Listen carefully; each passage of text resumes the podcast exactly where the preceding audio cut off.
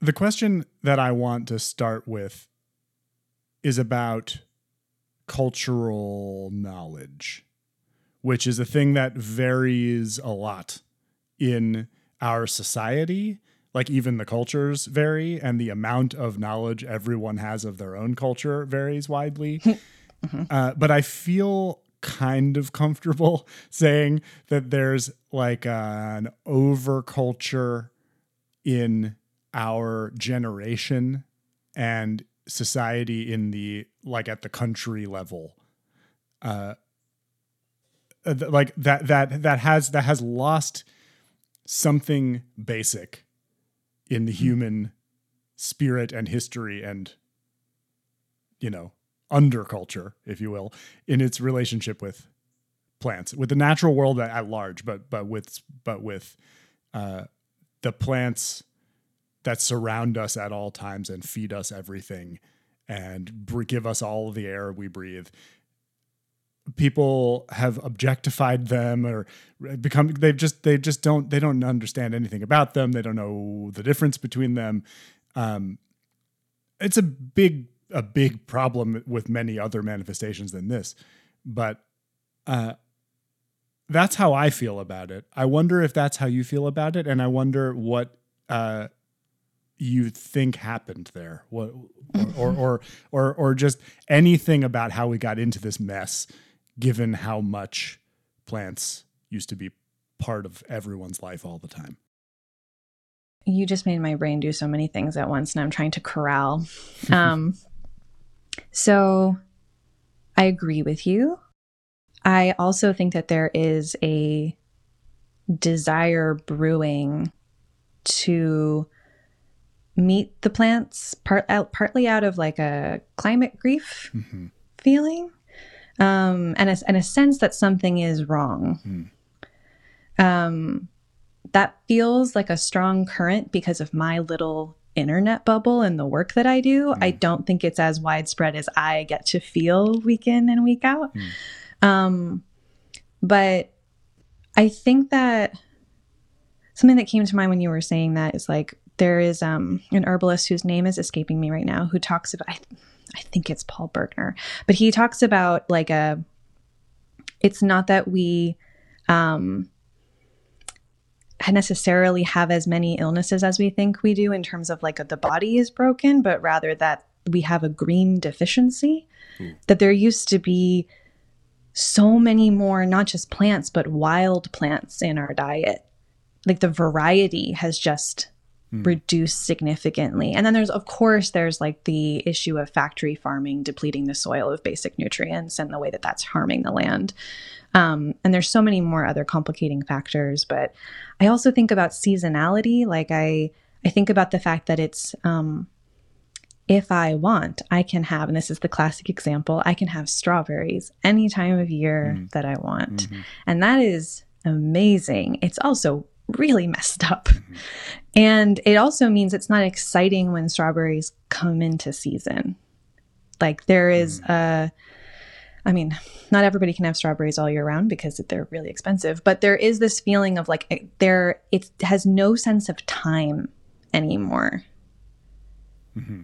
And we demand everything is always available and always the same and predictable in that way. And I think that that removes us so much from the cycles of nature, which also gets us out of step with relationship mm-hmm. with nature, even though we are also nature. Um, so, those are the first things that come to mind when you describe that but I'm happy to say more about any of them and also like answer part of the question I didn't answer. Well, now you've got me thinking about time and space and other stuff that we like to talk about, and I'm uh-huh. very tempted to go there, but I don't want to yet. Uh, if at all, the the the because uh, the ground is my concern here, mm-hmm. and and and I I I think the now as we both know full well, like that's just a matter of perspective or like where you're sure. looking at the moment. But but the the this thing about seasonality feels deeply about what I, whatever I'm asking about. It's it's yeah. like it, it's it's there's something about the relationship with time that feels like it is having effects on the ground in ways that are concerning and like um you know cycles of time holidays changes of season like all these all these sort of cultural things uh, that that we all have different histories of and that people have varying relations to, relationships to.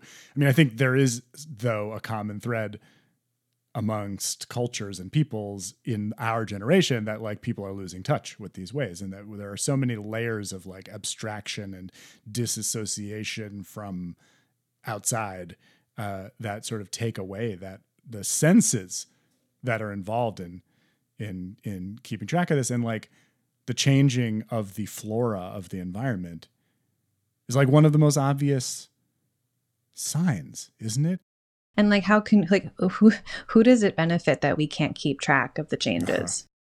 Yeah You know, um, and people who are farming do notice. Right. People who are gardeners notice that like certain plants aren't coming back the same way, Mhm. or they're they're not they don't have time to bloom because they're scorched so quickly.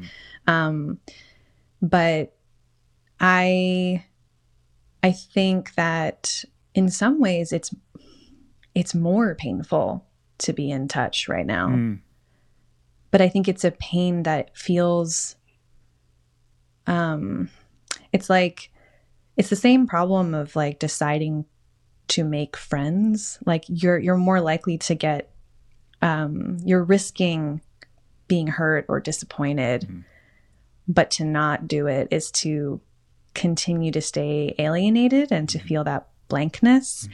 And so, but I do want to say, like, if you do try to reach out to our plant kin, when they are ripped up, when like the field, you have like this little plot of land that you've learned to love like, around the corner from your house, like, and it gets, you know, plowed for construction or something, it's really painful. And, and, to, and to love plants and notice that like they're changing, they're, they're, they're not able to withstand in certain ways Mhm. is also really painful. But I, I think it's it's a pain. Um, it's a necessary pain. Mm.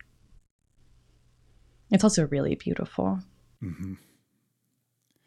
The the the the part of your first response that this brings back to me that I that I really want to get into because as painful it as it is, it's also beautiful and it's like the sign of optimism for me.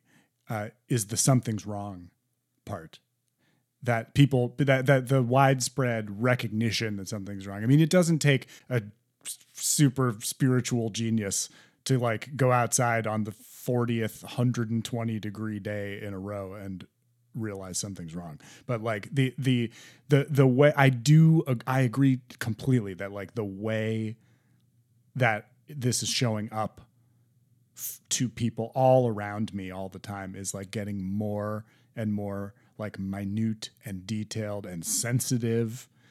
And i think maybe the pain is part of it. It's like you cannot help at a certain point but feel like unhealthy mm-hmm. in the conditions that we're in. And mm-hmm. and the the signs of health of the whole land and environment are shown on the bushes and trees and grass and other you know suburban plants mm-hmm. all around you. But also something else i've noticed is I, I do I do a lot of the sort of morning outside jobs at my house, like getting the chicken eggs, uh, taking out the trash. That's what I was doing this morning. Actually, I did both of those things this morning. The the the something I noticed in the summertime, like right now, because I do these things very early so that it can be done in, at all. Uh, i- i- is that the the we have a gravel driveway and it's like completely overrun. Like the there's just like weeds and stuff just like six inches high coming out of it. it. Like it's like wading through a. It's like you wouldn't you would think that you were in the forest. You wouldn't know that there was like gravel under there, and I have to do stuff like pull out tall weeds around the air conditioners and stuff to make sure it's all working. And uh, I grew up here and I lived a lot of different places and I moved back here and it was like always hot in the summer here. But I didn't, I don't think I felt like I lived in the jungle when I was a kid, you know? And as weird and scary as that is, it also feels like there's this profusion of new life. It's strange life that isn't that doesn't feel normal to me but it's undeniable and it's all around. And and so uh, you know i don't know if there's a question in there per se. It's just like people are changing things are changing around people. It's causing people to change is is do you see do you okay here's the question do you see the life our plant kin the life the life around us helping us rather than suffering at our hand you know Yeah, I think that there's some climate crisis language that makes sense, but always kind of irks me. let's like, we have to save the earth, Uh-huh. Which feels a lot like the mentality that got us here in the first place. Is like this separateness. And all, and I, I mean, like, yes, we should do some things. Yeah. um, but I, I think also um, there is a, um, like what have we actually been failing to do and i think it's like listen and watch and let these beings teach us some things um, and there's so much brilliance among plants on how to differently collaborate and create community and share resources and be inventive in the state of emergency you know and i also think when you're describing your like the jungle of the the gravel i'm also thinking about invasive species Mhm. who are huge problems and also they're fascinating Yeah. like a lot of them show up in place this isn't true for all of them but th- some of them show up in places where the soil is actually messed up and it's not able like it's not actually a great place for other plants to grow. And uh, some of them are like nitrogen fixers. They like do stuff to improve the space and it's like we want to rush in and i and i this is a complicated topic. So like th- this is there's some serious tending that should go on around invasive species and also um i think one thing that humans in this particular like country level over culture thing and this is this is white supremacy this is colonialism this is many things the time scale issue Mm. of like we have to fix this right now Mhm. um and I, I believe in that urgency and i also think one of the ways to do that is to also slow down like Mhm. slow down everything um and part of that slowing down is like noticing what these plants are up to like how are they responding and how can we like it's kind of like whenever you enter into like a political space something that might be worth doing is noticing who's already doing the work Mm, mhm. before you jump in with your great idea that you when you just showed up to the party you know Yes, yes. um and i think that that's similar across species Mm. as like a, a project to do too Mhm. you know Mhm. Orcas included yeah, they, they, they're, they they know what's been going on in the Mhm. oceans by now. They've been they've been observing and studying, and so now they're they're asserting Yeah. their own point of view. and there are some people who've been paying more attention for longer Mhm. than us too who are worth paying attention to so there's like a whole you know there's there are lots of um we don't i think part of the hope is we don't have to start from nothing Mhm. there's a lot of work already happening acro- in our own human kin and also across species as i said so Mhm. um, that's actually really exciting and good news Yes, amid all of this yes. Okay, th- th- this is kind of zoomed out, Mhm. and it, and sort of like where I imagine a lot of conversations about this kind of thing these days end. I want to I want to take it back from there to uh, like let's just take it as given now that like global consciousness of a lot of things is part of whatever the work is that we're talking about. sure What are what are some practices that you find not just practices that you find supportive in like one's relationship with the their natural environment, but like what's taking root? What are what is making sense to people these days in your work that is helping people figure out what that thing is that's wrong and and heal it and work on it. um, your driveway Mhm. the localness of that the hyper localness of it Mhm. um, which is not about like don't care what's happening in other parts of the world that's not it at all Yeah. but i think like a plant being rooted and noticing if, if it all feels too big, and it is. And frankly, individual people, we know this story. Like, it, there's a lot of other people. There's like big corporations that need to make some moves. Yes. Um, but I, I think for like individual people, just like living here right now, part of this is, um, what plants are around you. And you don't have to live in like a rural place for that to be a question. I have lived mostly in cities. Mm-hmm. How are those plants doing? What are like the really local, maybe not very sexy concerns about the environment and the seasons like within uh, a, a uh, you know a few neighborhoods of you mm-hmm. i think that that is more difficult because it's immediate and therefore more demanding in a way but it also feels like it is a medicine for hopelessness and literally just sitting with a plant that you like on the regular is also that medicine.